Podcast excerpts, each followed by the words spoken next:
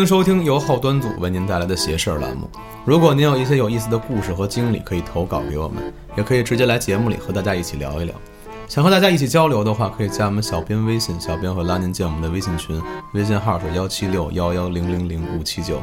节目里面讲的都是我们从朋友那儿听说来的一些故事，听故事大家不要太认真啊，图个乐儿就可以了。我是主播安旭，我是主播东川。先给大家介绍一下今天的嘉宾啊，后端组道爷，来，道爷跟各位打个招呼吧。Hello，大家好。每次道爷都是做客脏事儿，今天是第一次来到我们邪事儿神棍局。对，之前答应你了，之前在脏事儿节目里不是答应你过来当政委吗？对，现在啊，道爷已经被我收编了，嘉哥要小心了啊！这是我们神棍局政委，给大家简单介绍一下道爷的这个隐藏身份啊，他是这个全真龙门派的居士，正经的啊，有信仰的人，专业对，不是像我跟东川这种对，说相声的啊，我们就是神棍。哎，是不是道爷？呃，那这么说就跟大家得重新打上招呼了。福生无量天尊，哎呦我的天哪！太专你看业了，你看听不懂，这是一个佛号，这是是吗？不不不不不能叫佛号，道号，道号。是是叫道号吗？道爷？这个一般就是呃道教徒普遍打招呼的一种方式。啊。啊，跟那个见面你说阿弥陀佛一样。就是暗号那种，就是跟我跟安雪说妈的，啊，差不多一个意思。评书里边不也正经常说一些什么无量天尊，无量佛，无量无量佛、无量天尊？啊对，其实其实非常正式的说法就是福生无量天尊啊。福生无量天尊。那现在真的道士跟道士之间见面会这么说吗？呃，也不是，也就正常打招呼，因为毕竟也没有那么嗯那么正式啊、传统啊什么的啊。就是嘿，你好，哥们儿，嗯，但是正式场合的话，可能还是会有一些传统的仪式感的。我现在也替观众朋友们问一下啊，导演，你来给大家普及一下。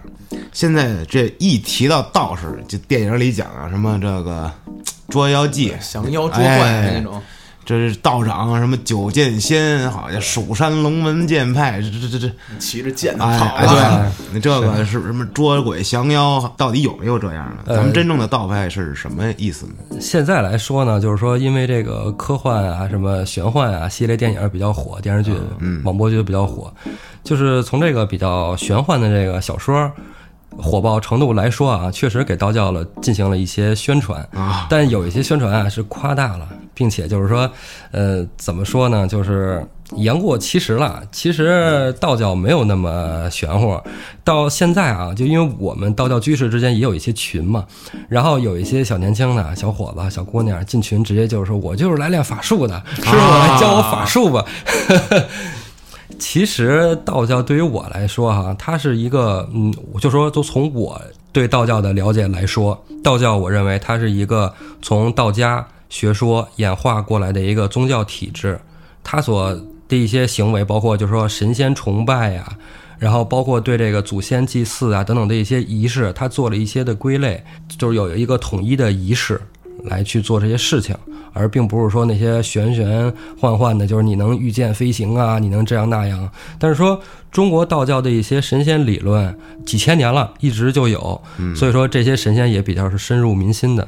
比如说这玉皇大帝啊，是吧？这这算道教的神话故事。，对，玉帝如果周边有道观的话，你会发现就是说，每年的正月初九，玉帝圣诞的时候，哎，大家就是说一些香香众啊，都会聚集在道观来上香。对，这南方好像特别多，因为我那朋友就是一到那个说是玉皇大帝过生日了，然后就家里摆跟过年似的，他们家前一阵儿中元节，其实那天应该把道爷约过来的，对但是呢，河马找我来了，这个臭渣男啊，把道爷给顶掉了。过来讲了俩笑话就跑了。对，他妈的告诉我有一大堆故事要给我讲，过来骗我们俩一路跑了。其实对于中元节这事儿吧，呃，中元节咱们都说把这个叫做一个那个鬼节，啊，然后为什么叫做鬼节呢？哈，其实中元节咱们中国有这个三元，三元对，正月十五上元节，上元节七月十五中元节啊，十月十五下元节。啊它分别呢是呃天官、地官、水官三官大帝的圣诞。哦，哦，然后这个七月十五中元节呢是这个地官赦罪，就是把这个地府的大门打开，去世的人可以回到家里，然后接受家人对祖先的一些这个供奉啊、香火啊，对，所以一般就是中元节之前，家人都会说给这个先人啊去烧纸，祭祀一下，对，祭祀一下，对。其实也可以说就是寄托嘛。寄托思念。对，这在就是在以前封建时期哈，就是呃，官方官家会在这一天的时候，就是七月十五这一天的时候，让周边的道观还有寺庙的这个呃道士啊、和尚啊都出来摆这个呃香供，然后做法事超度这个没有人给祭祀的这些亡亡灵。哦对，这是一个就是说从政府上面的行为了，嗯。这个现在好像也有，就是我看那些我们家里身边那些朋友，就年纪上上点岁数的，他们就是可能在给自己家烧纸的时候，会旁边摆饭，对对对，摆摆其他的一些烧的东西。对对对，包括有一些老人儿，对他确实会这样做，对，嗯，这也是给自己还有后代积一些福报。嗯，如果中元节之前我要来做这期节目的话，我可能会大家提一些小的建议。七月初一到七月十五之间这段时间里，大家的一些注意事项，哇，那现在说说也是可以啊。例如吧，这个大家如果洗了衣服，晚上天黑之前一定要拿到屋里来。这段时间里，鬼门大开，挂在外面的话，会沾上一些不干净的东西。哦，然后还有在这几天里边儿，就是你要注意，如果有人在背后喊你的名字，不要回头看。这有点瘆人呐。还有就是千万不要跟，就是说，呃，也不用说到晚上的时候，就是以前大家都会知道，这段日子里边儿不要拍前面人肩膀，因为就是说，呃，相传啊，就这都是民间传说，就是人身上是有三昧真真火的，啊，三盏灯，对，这三昧真火，然后你头顶上一盏，两肩两肩膀各一盏，对，这三盏三昧真火你一拍灭了，灭了一盏，身上阳气就不足了，就会有一些不好的东西附到身上。哦，反正中原，你说那个回头看这个，别回头看。我之前听别人给我讲过一个一段子，我也不知道为什么，我到现在都没琢磨为什么吓人，但是我就是害怕。啊，他说你永远也看不见你的后脑勺。那你想看见不？然然后我我一开始一看当个笑话，后来我越想越害怕，我也不知道为什么。我跟你讲，尼采说那个，当你凝视深渊时，深渊也在凝视你。吓了我二十年。我跟你说，现在我想起这句话，我就不知道怎么着，我就瘆得我。啊，我操，细思极恐。对呀、说回来啊，今天把道爷请来，那就是给大家做科普来了。嗯，说说这道教啊，跟咱们这中国神话，哎，我觉得有千丝万缕的联系。你比如说《西游记》里头啊，那大家认识的这各路神仙、神魔妖佛啊，全都是从《西游记》里知道的，因为大部分嘛，对吧？你看电视剧、书，那么真正的说这些东西是有什么共同的点没有？跟那个宗教呃，其实是有的，但是呢，就是像《西游记》还有《封神榜》，前两年还有朋友来问我的《封神榜》的问题哈，啊，就是说它这些里边的一些神仙啊，它跟现代道教的关系呢，有一些是属实的有关系，而大部分其实都是说从民间传说里杜撰进来的，跟道教里的关系并不大。其实这就要说一个，就是说这个道教的宗教信仰，还有这个呃民间信仰，他们是一个互相融合的关系。中国的历史非常悠久，中国民间信仰是比宗教信仰更普及的一种信仰。啊，例如，中国在说，呃，道教吸收很多民间信仰的呃宗教人物进到这个神仙谱系里来。民。间的信仰，对，像东南沿海的这个妈祖。啊。妈祖。啊，妈祖，对他就是说现在也是统归道教，就是你去到妈祖庙里边也是会有道士啊什么的，啊，但它其其实是实实在在的属于是民间信仰啊。啊，它本身是不在道教体制里的。对，但现在就是也属于了，就是慢慢它这种都是文化会融合，宗教也是会融合的。我说《西游记》不是当时就是说是要推崇佛教，然后打压道教那么一个对对对，嗨，其实怎么说呢？其实也没有，我认为啊，其实也没有什么打压或者说是，呃，推广谁。其实这个是在每一个时代的不一样，他成书那个时代，或者说成书这个就是这个作者，他有这方面的倾向。那好，那这个这个故事就倾向于这个走向了啊反正听书他们都说《西游记》里好多隐喻，啊！对，你要说那个呃，咱们说这个西方二圣。《封神榜》里的，对吧？那是把佛教的给给说成道教的，对吧？就是各种的这混对，这跟《西游记》里一样，对吧？你把天庭都挑烂了一个猴子，然后如来佛一下就把他给制服了。这都是文化作品啊，跟实际宗教没有什么直接的关系。然后这里就是之前好多朋友问我啊，呃，之前很多朋友问我道教到底是一个怎样的信仰？其实我想说啊，就是这个道教其实它是就是古代的科学，嗯，它是有科学道理的。为什么呢？就是说你抛开这些道教的神仙体系啊，这个在这个之外啊，就是说道教咱们只看他道家学说的那些哲学思想，其实它就是科学，它是唯物辩证法。这是一门哲学。对，如果你要是就是仔细的看看《道德经》或者《清净经》，这些在这个春秋时期就已经成书的这个道家著作啊，这其实就是哲学。所以说啊，真正的这个道教啊，应该是跟电影里演的这个好家伙，哇，收服了。啊，对，什么林正英那种的那个僵尸的那没啥关系啊。呃，咱就说老庄哲学吧，呃，老子像是这个道祖嘛，对吧？然后庄子呢，他第一个提出了宇宙这个词。在春秋战国时期，还有一位叫师交，我们叫他师子，他提出了一个更全面的解释一下宇宙这个词的意思。他讲四方上下为宇，古往今来为宙。那是什么概念呢？这个宇宙的概念就不就是咱们现在的这个所说的时间、空间的概念吗？那不就是现在咱们所说的宇宙吗？在那会儿就这中国人老祖宗们就已经研究明白了，就是这个老百姓啊，你跟他说这太高深，他理解不了，那你只能以神话的故事，哎，让他们通俗的理解一下。就一般来说啊，给你治这病就是很先进吧。据说这个道教就是有很多的这个道长什么的，他们有好多都是医者，对吧？那来道爷，你说说这个有没有这个说法？就是有说十到九一什么的，啊，这个吧，我给大家举两个人物，嗯，一个人物呢就是药王爷孙思邈，孙思邈，啊，孙药爷，呃，药王爷孙思邈他怎么就成了神仙呢？收了香火一下几千年啊，就因为他真的是治病救人的，而且他是在皇宫里，他一他就是说。皇帝是想让他去当御医的，想把他接到皇宫里。然后呢，他拒绝了皇帝的邀请，他一直坚持在终南山隐居，给百姓治病。那对于百姓来说，他就是神。还有一个人物就是，呃，其实，在道教的这个呃介绍的书上面吧，都会有，但不会大幅写写的，就是张角。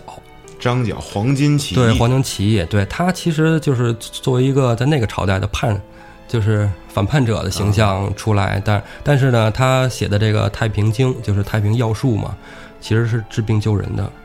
他给那个时期的老百姓，那个那个时期东汉末年，就是战乱，对战乱为什么要反呀？割据不平，对对对，老百姓看不起病，反正我是死，要不然就被抓走当兵，对吧？我也一样是死。那通过这个太平药术治好了我的病，那我这条命就给了你吧。然后就跟着你黄巾起义啊，对吧？那那会儿他不就是神吗？对他一样，在那个时期他就成了神了。对，说这个宗教会控制人，那古代的时候是吧？就是用宗教去巩固政权，对，它其实其实还是让人就是一心向向善的，但是如果要被有一些人加以利用的话，它就成了这个呃政府统治的工具了。对，像是说呃之前咱们说的这个信仰信鬼神之说吧，老百姓想的什么？老百姓想的就是我能活下去，嗯，我能别有病别有灾，然后家里都风调雨顺的。然后呢，帝王之家呢，帝王之家除了国家风调雨顺的国家没什么事儿之外，还得要考虑到我要跟谁斗，我得怎么样继承等等，还是有些皇帝还要长生不老。啊那长生不老，他找谁呀、啊，对吧？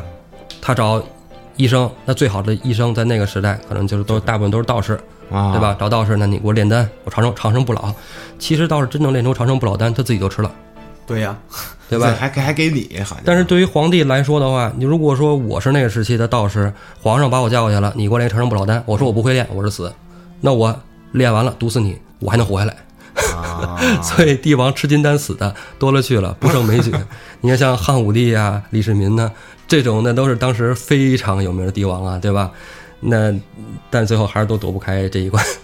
对还有，秦始皇他那会儿让徐福给他找这长生不老丹，徐福去了，他妈自己给吃了，秦始皇死了。不是说徐福到日本创造了日本人吗？对对对对对，那风云那漫画里那帝释天不就是徐福吗？嗯，有点意思。自古啊，从上古时期，什么共工啊、祝融，咣咣咣打这大神那大神，这是那是啊，就是部落那会儿。嗯，那中国的这华夏的部落图腾，那是啥？你知道不？就龙呗，对，是龙啊。说这个龙也是一个很有故事的一个东西，就是这个也让道爷讲。嗯，行，我给大家说说啊，这个其实它咱从这个民间信仰上来说了，这抛开宗教，咱们去聊一下这个呃历史和民间信仰的关系。这个龙啊，最开始这个形象是没有的，然后咱们从部落来来说，部落那个时候每个部落都有自己的图腾，就比如说我这个部落我是能抓到最大动物是鹿，那我就把这个鹿头摆在这儿，说当做我的图腾。然后你的部落可能能抓到的是一只鹰，然后呢，你就把这个鹰做成你们部落的图腾。然后那个时候呢，有一个非常强大的部落叫夏，慢慢的吞并周围的部落，他把其他部落的图腾挪到自己自己部落图腾上，然后呢，就最后就形成了这一个马面、鹿角、蛇身、兽腿、鹰爪、鱼尾的龙。一合体，这也正是说，他这个部落非常的强大，他把周边都吞并了，他是最强的部落这么一个象征。然后龙这个形象就在咱们华夏民族人的心里边就留下了，它是一个强大的象征。龙的这个实体形象在后来并没有被大肆的推广，因为它没有一个具象。是什么时候这个龙的具象有了呢？就是佛教在唐代传入中国以后，把这个从图腾的龙的形象变成了一尊龙真正的样子，就是佛教里的这个龙王。天龙八部，对，这个时候就是有一个民间信仰成分在里边了，就是老百姓给龙修建了很多庙宇，然后会祭拜龙王，然后祈求风调雨顺，就是今年涝了，对吧？发大水，我们拜这个龙王收了吧，然后是吧？然后要是大旱，我们让求这个龙王爷给我们降点雨啊，啊。等于这龙呢一开始的这个成了被祭拜的这个对象了之后，是从民间开始的，它并不是说从宗教开始的，是吧？对，其实怎么说？你刚才说从宗教开始的，就是对于佛教来说，我不知道它是从什么时候开始的，反正就是唐朝引入中国以后啊。但是龙在民间信仰里也是非常重要的一个角色。呃，咱们在周边看这些道观、寺庙里边，不会有几乎不会看到正式的龙王的形象，但是龙王庙在这个乡土间啊非常多。嗯嗯，好像是哈。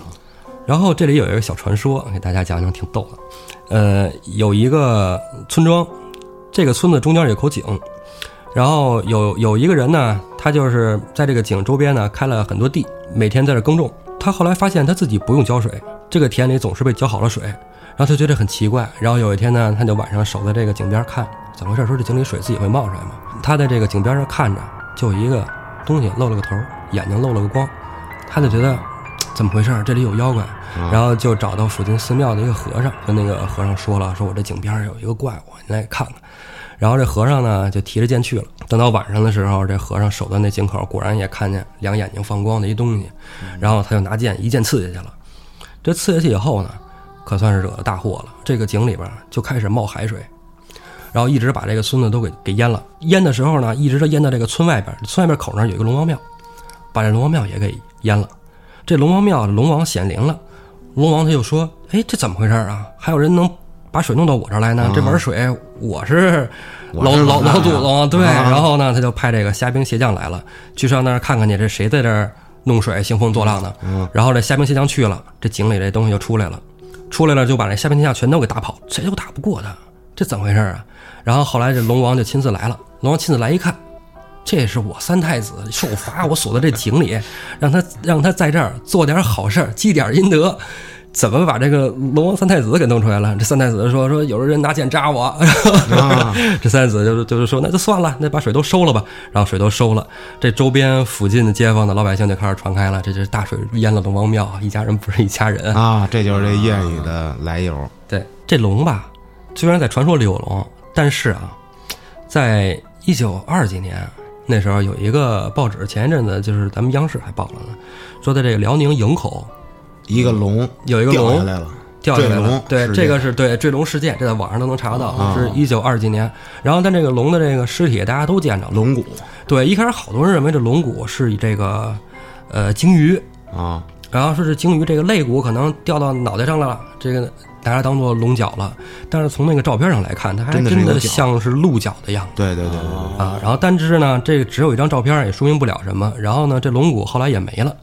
呃这个村民的家人啊，还是还是当时目击者啊，他带了几块骨头，来到这个是中科院还是农科院，我忘了啊。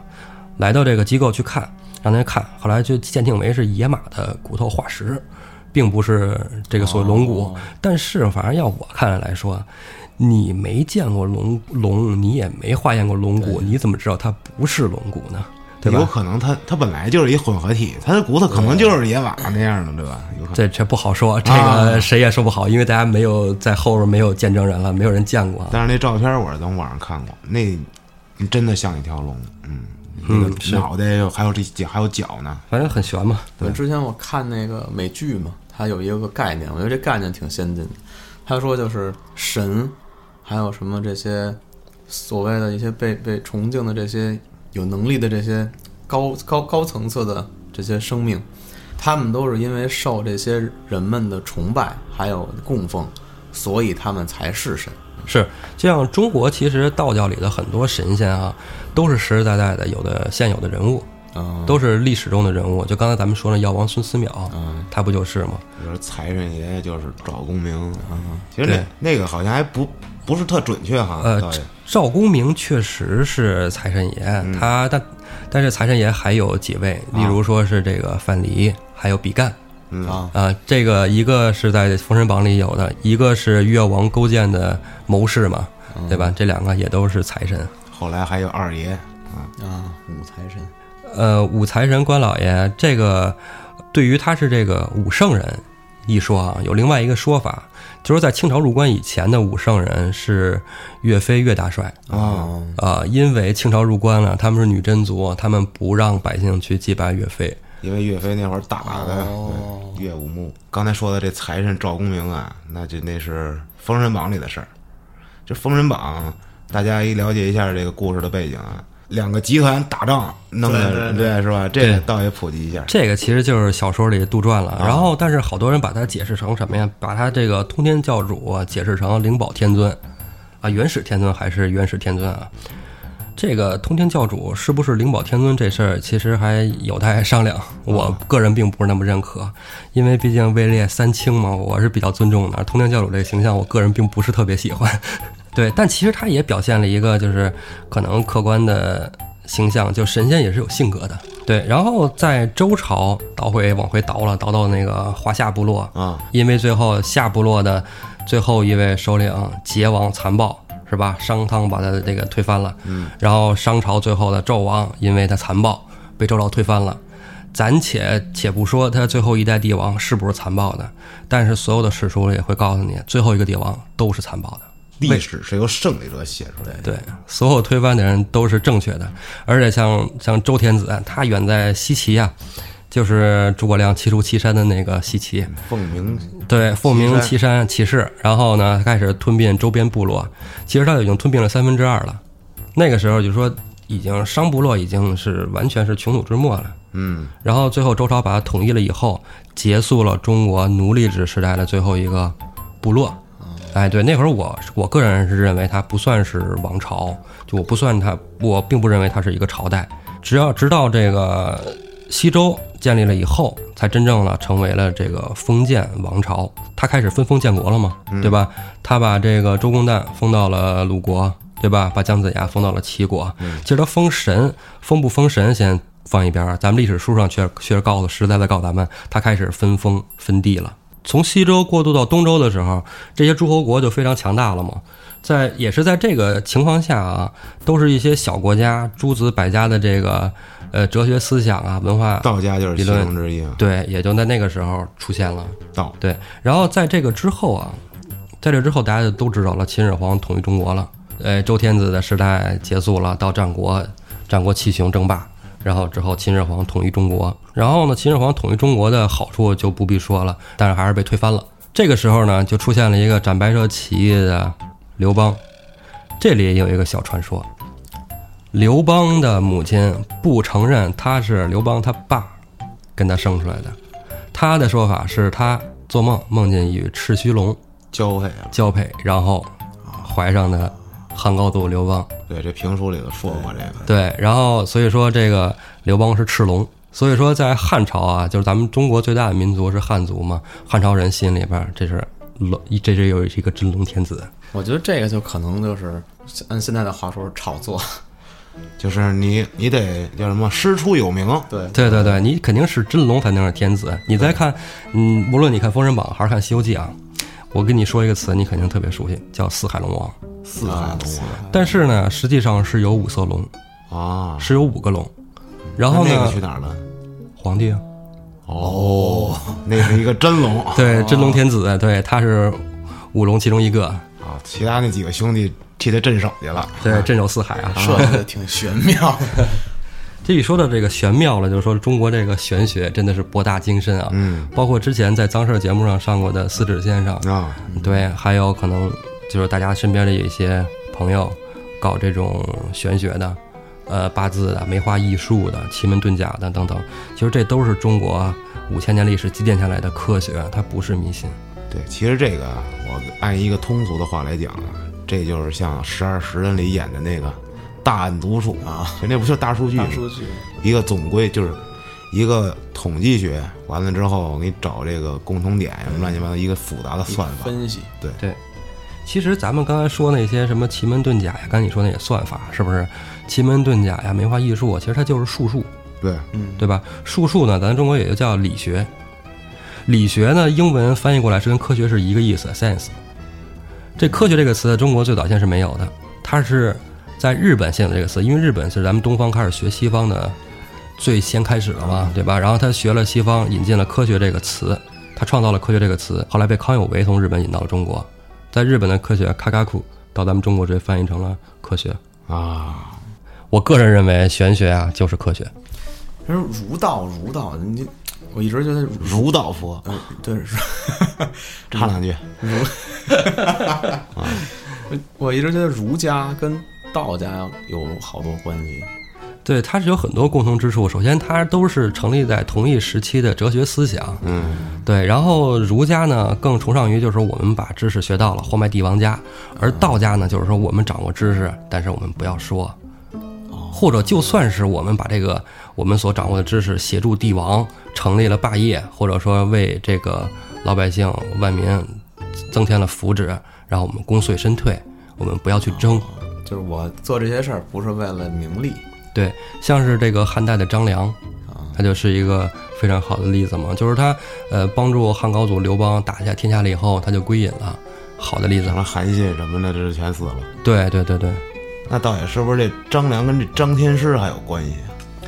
啊啊对，其实他就都是汉朝的嘛，张良就是他的祖先，啊，那是张良的后人，哦然后包括后来的这个张鲁，政教合一的这个张鲁汉中，这是中国历史唯一一个以道教政教合一的。对对对，道教政教合一的一个军事政权。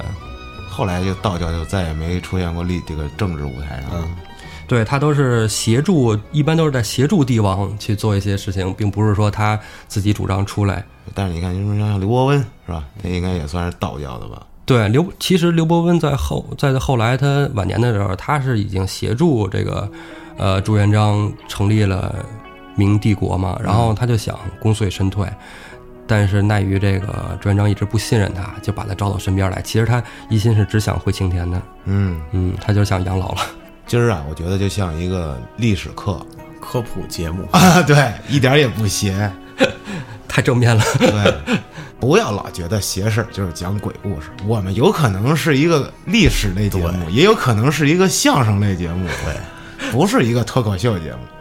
但是呢，我觉得道爷啊，你自己身上肯定还经历了不少这样的事儿。但是今天咱们就不说了，咱们改到下一集再讲。这集咱们就好好的让它结束这这节课 啊。好，下课了，下课了，下课课了，下课了。好，那咱们今天就聊到这儿，咱们下集再见。下期再见。空白的时间里，我不再需要你，你是什么东西？